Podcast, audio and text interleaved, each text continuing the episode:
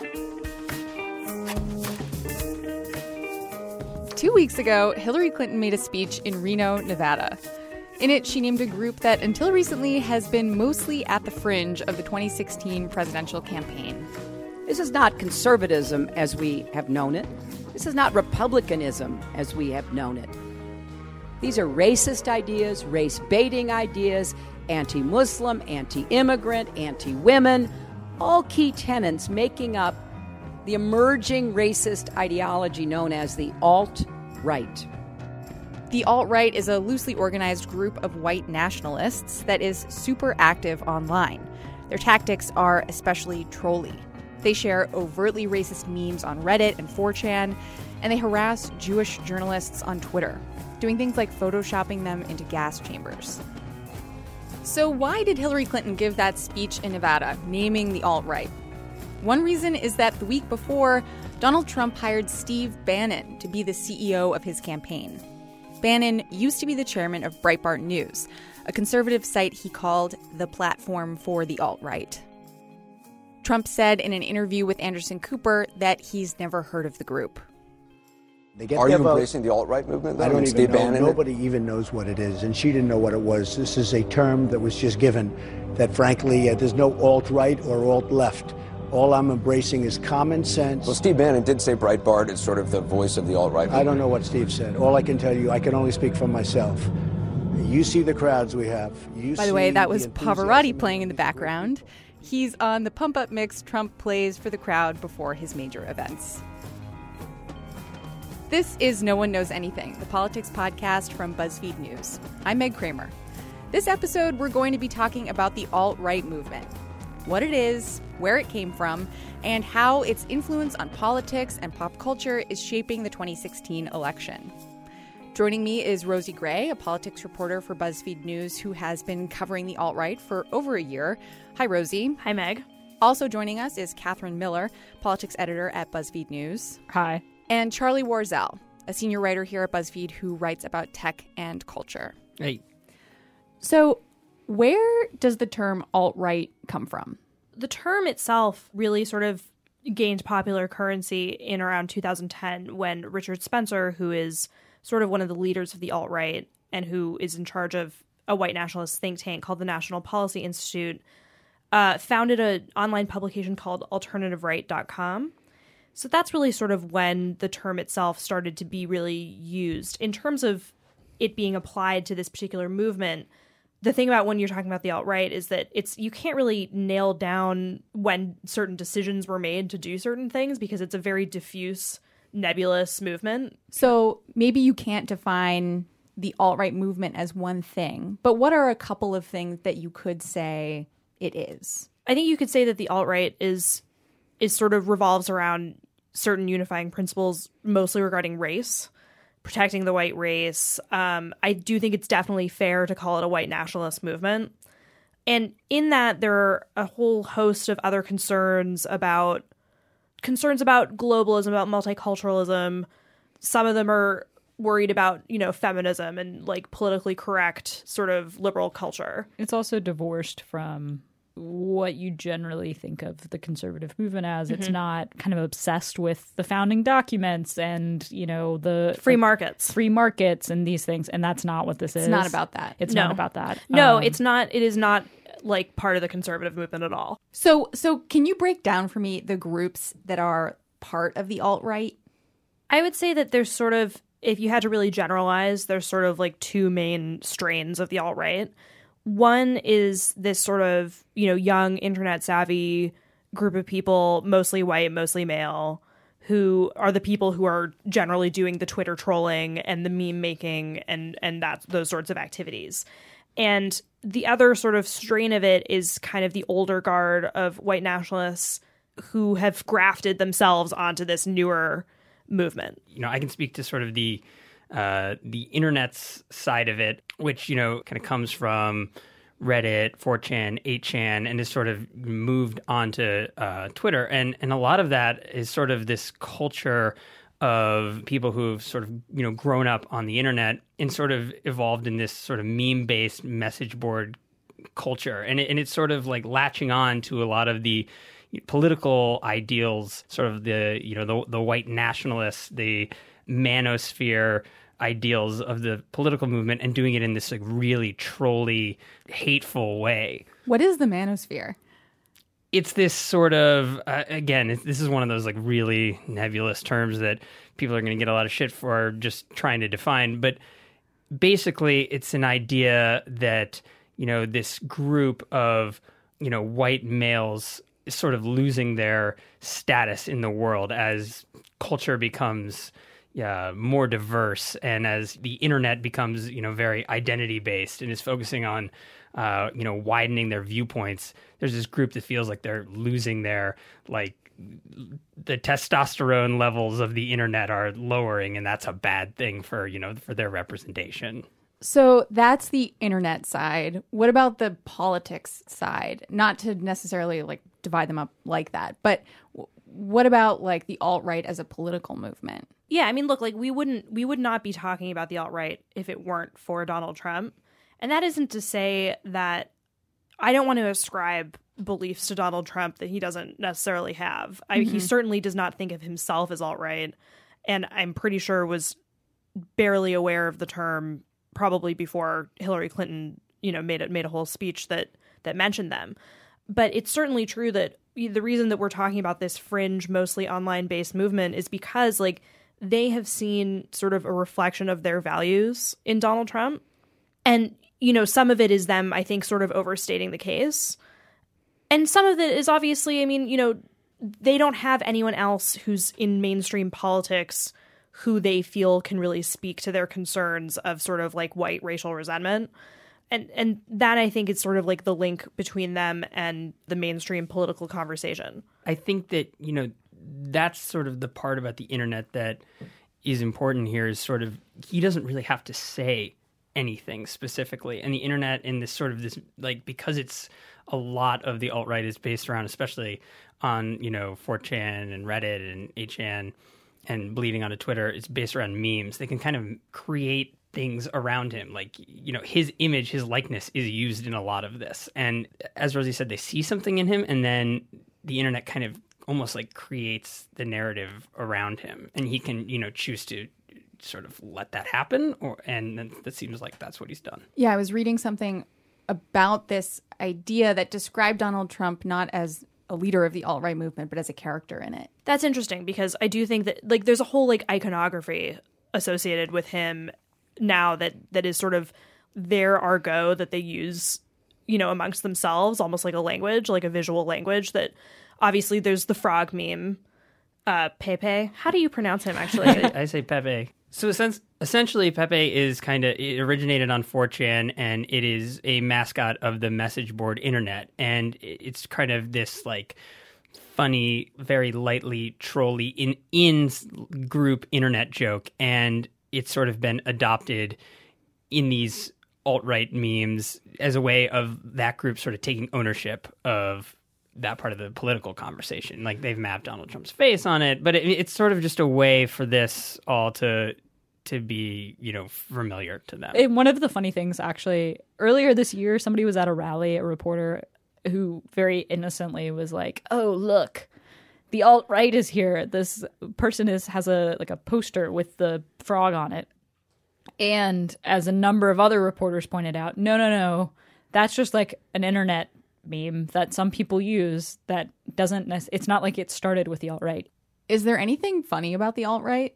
Yeah, I mean, they can be very funny online sometimes. Uh, intentionally so or yeah i mean I, I actually think that they're very fluent with the language of the internet which is often you know very ironic and amusing. There's like there are great like absurdist things that happen on there. I mean i a while back when the trailer for the angry birds movie came out they um, they like latched onto it with a lot of these conspiracy theories that it was like this animal farm style allegory for like Islamophobia and like you know like like the like the pigs in the movie the villains had like beards so they were like oh the, you know it's definitely like like there's like this muslim element and like and while there is again everything has this like you know awful undertone to it but yeah. just like the absurdity and just how like excited people get about this with these conspiracy theories latching onto a lot of like ridiculous things.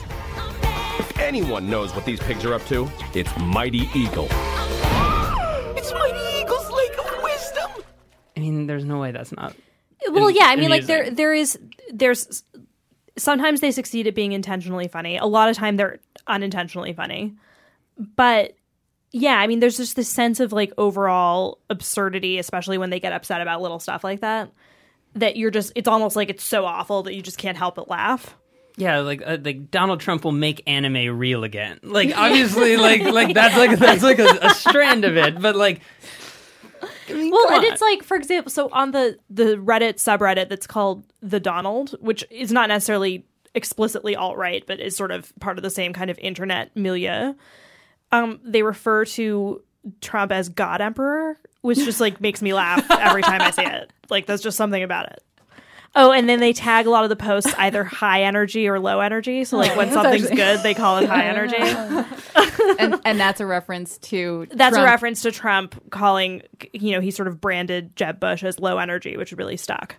I, I think there's an an important distinction too to make with the sort of the internet centric group. There, um, a lot of times that that group, you know, who's really engaging in a lot of like the trolling and a lot of the memes, there's sort of this idea that they're just like merry pranksters and that this is sort of like, you know, that it's a lot of young people who don't necessarily have this really strict belief either way. They just want to like get a rise out of people and they're employing these tactics in this political movement that they know from the internet. But I think that there's something fascinating there, which is when you think about a little bit, you know, like a little bit of future casting, it's like if you're a 18 to 29 year old on the internet posting racist memes for you know months and months and months like at what point does that sort of like hiding behind the idea of trolling just stop? And like when do you just when are you actually just this white nationalist or you know someone with you know beliefs that you can actually classify as bigotry? Right like if you're saying racist stuff a lot are you a racist? Right. Yeah there's a way that ken white who who is a lawyer who deals a lot with who's dealt a lot with the alt right. He's kind of framed it as I'll I'll I'll give it like a cleaned up version. If you are having sex with goats, ironically, uh, you're still having sex with goats. there's an element of that. I mean, a, a lot of people largely attributed to the alt right, and sometimes people who are proudly the alt right have sent people very colorful, specific, graphic, anti Semitic memes, you know, to reporters and to writers and to different people in politics and th- so on and so forth. And whether they mean that ironically or not, that means that, you know, Jewish people who are on Twitter are getting anti Semitic content in- sent to them all the time. And I think it's also worth pointing out that one sort of tactic that the alt right uses is to say, like, we're speaking out against politically correct culture and you're just being too sensitive. In a way, they're kind of like the vanguard of the culture wars. Like they are willing to go much, much farther than anybody else in terms of what they're willing to say to people and about people. But it does sort of t- it ties into the the feelings that that Donald Trump has really brought to the fore in terms of this issue of political correctness. I mean, like when I go to Trump rallies and I talk to people, that is something that they bring up, which is that they're very upset that, you know, they're not allowed to like say certain things. They feel that they're not allowed to say certain things anymore. And I don't think that most of those nice people that I meet at Trump rallies would say the stuff that the alt right says, but it comes out of sort of like a similar feeling of wanting to say the thing that's seen as being forbidden. Um, but most people obviously would not uh, go on Twitter and send Jewish journalists memes of them putting being put in the gas chamber and stuff like that. So that's kind of where the line is drawn. And I, I think that the Rosie's point about it sort of being like the vanguard of the culture war is is a real reason why Twitter is kind of a battleground for this, or or whatever you want to call it, a a, a place where conflict happens. Um, because Twitter has really been a important place for uh, more diverse voices coming out, you know, uh, like Black Lives Matter and movements like that have really sort of, you know, latched on in a way that they haven't to Facebook, you know, in this way that you can sort of be anonymous and be protected and and and broadcast in in real time. And then the alt right has has really emerged to their credit as someone as an equally you know loud engaging force obviously engaging in a much different way but i think it's really an interesting thing that it's come there and really i think sort of exemplifies this idea that there are sort of these two views of you know what the internet kind of should be and what the internet should do. Amplifying a diverse body of voices or you know taking it back and protecting what the internet kind of was when it you know in its earliest days which was you know a lot of white males who you know got into gaming culture and things like that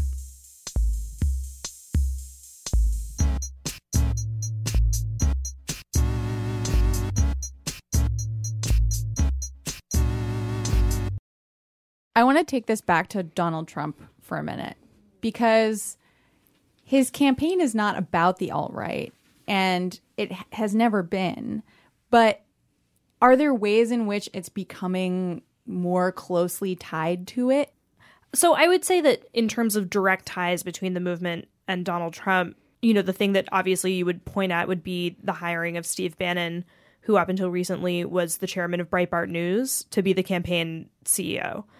Um, and while Bannon, I don't think necessarily would describe himself as alt right, Breitbart has definitely been very sympathetic to the alt right. And also, uh, Bannon has even said in an interview, I think it was with Mother Jones, that Breitbart was a platform for the alt right.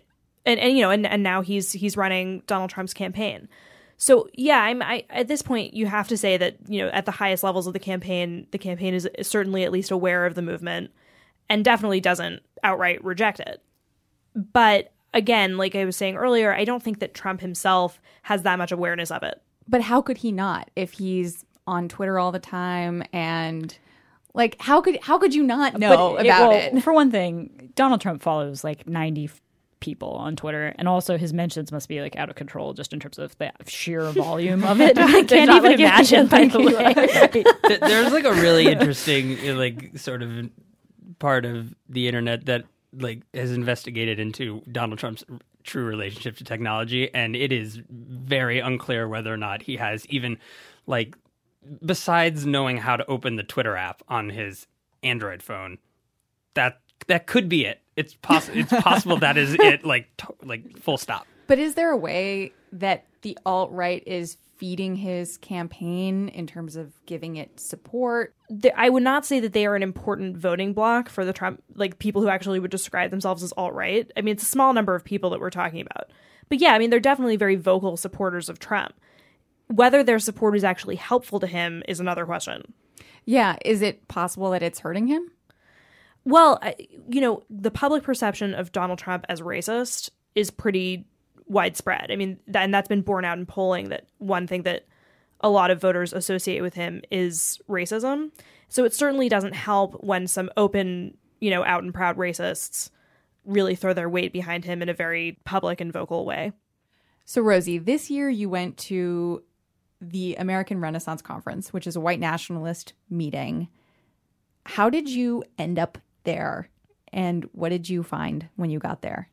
I was actually personally invited to go by Jared Taylor, who runs American Renaissance, which is like a publication slash sort of white nationalist organization. Um, in his email, he said something like, "There's been a lot. I know that you've been very interested in the so-called extremists who support Donald Trump, so now you can come talk to some of them." Was it bigger or smaller than your average Trump rally? Oh well, way way smaller. I mean, Trump rallies attract thousands of people like regularly. So, um, and it took place in this basically national park in Tennessee that had kind of like a lodge setup slash conference center. And the reason why they have to do it there is because in the past they used to try to do it at private hotels, but private hotels are allowed to say, no, I don't want you here. Oh, no racist. But because of the First Amendment, um, the government can't do that. Coming away from that conference after having covered the alt right, what was your sense of the state of the movement right now? In the 2016 during the 2016 campaign? Well, it was pretty interesting to see them all in person um, because I had only interacted with them either over the phone or online. And I think it was pretty interesting for them to see each other in person because a lot of them only knew each other from online. And so Uh, in terms of the content of the conference itself, you know, a lot of it, frankly, was like any conference, like boring panels and speeches and stuff. But you could feel a sort of a sense of of energy among them because of Trump. It was a sort of half kind of like a younger crowd, half sort of an older crowd who'd been going to this conference for years. A lot of the people who were there were actually going for the first time this year, which I think kind of says something. Um, because, you know, the white nationalist movement in America up until the last couple years had been this kind of like creaky old, you know, super obscure, like the Southern Poverty Law Center is the only thing that pays attention to them kind of thing and the alt right has made it so you know it's like there's like a there's like all these young hip you know, supposedly hip people kind of getting involved. And so that's that's very exciting for a lot of them. I mean, I don't know. I'm Meg, we all want young people to. I'm, I'm surprised. I'm surprised, I guess, that there has been a revival of white nationalism. It seems like such, like, it seems like it was a long time ago, the last time there was a group so overtly racist associated in any way with a major party presidential nominee. It's not necessarily like a rebirth of a movement. There's always been white nationalists, but definitely like it's just fresh blood. There's more of a sense of like action almost, like that there's really something going on instead of people writing these like articles that nobody pays attention to on like vdare.com and places like that. Yeah, one of the frustrating things about the internet in general is it uh, in real life you have the uh, ability to sort of like take the high road and like walk on by and and like have satisfaction out of that in a way that you just don't like there's no like no one gets to observe you on Twitter like taking the high road. So there's a lot more like confrontation and interaction. well, yeah. and, and also there's there's a you know I think we kind of started this whole thing off by you know like a major presidential candidate gave a speech acknowledging this group and and there's sort of you know like the the old now sort of deeply cliche don't feed the trolls adage is like you know the best thing you can do is ignore people who are you know trying to get a rise out of you in some way and like that has not happened on in a really big way now. So, that, do you think that's true in this case? That the best way to sort of starve out the alt right is to ignore it? I, I think that that's that, that would be really like oversimplifying it, but I think that there is, you know, because there's that element there, you know, there's no way not to say that that getting mentioned in a big speech like that, being the focus of a speech like that, is not a a recognition win.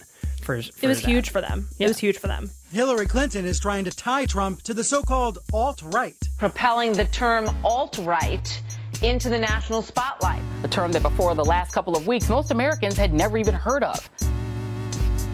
Do you think that you could, at this point, like live your whole life and never know what the alt right is?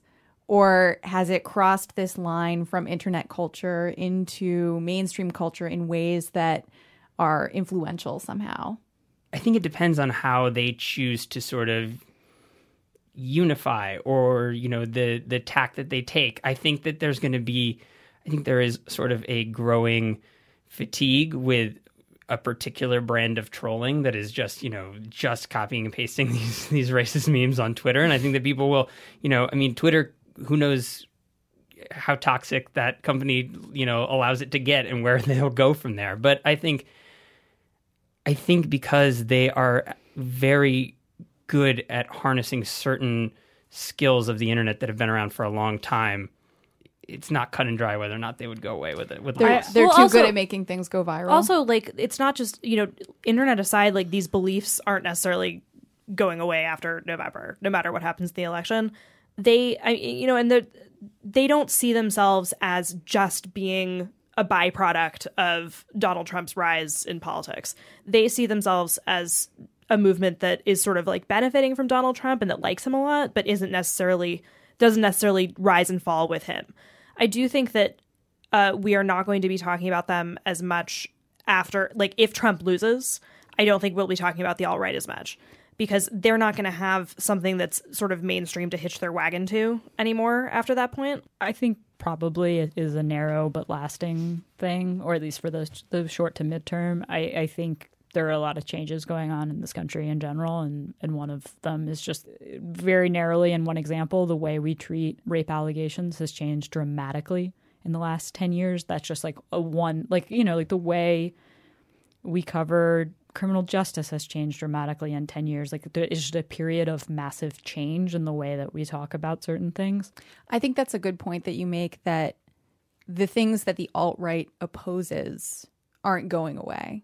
Those things aren't going to change. We're not going to become less inclusive of women and people of color. And so there will always be something to be in opposition to.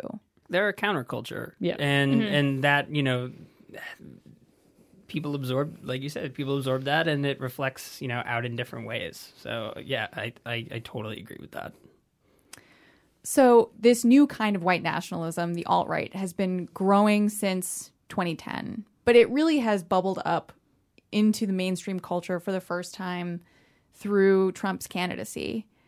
Do we know anything about whether or not this is a one time fluke, or might this happen again in another candidate? Well, I don't think we know the answer to that question. I think that whether or not this movement still exists per se as the alt right, calling itself that in the future, you know, we can't definitively say that. I, you know, the beliefs that they hold aren't going to go away. I think like there are still going to be people who believe in this, and it's totally possible that there will be sort of like Trumpist style candidates in the future that they that they're able to kind of get on board with. my my main feeling talking about all this and, and, and looking at it every day from varying distances is just how it's hard not to feel as a as a close observer of any any of this either side of it that there's not this increasing feeling of toxicity on the internet. And and that is something that I think is very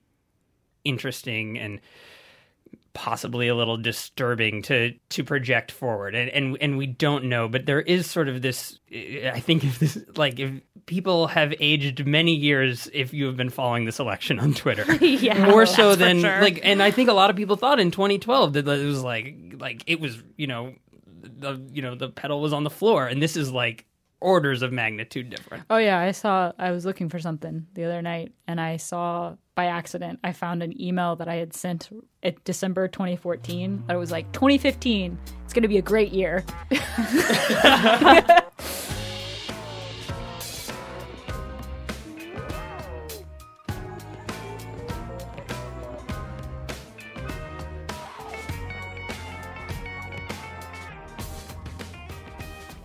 No One Knows Anything is produced by me, Meg Kramer, with editorial oversight from Katherine Miller and Eleanor Kagan, and production help from Julia Furlan.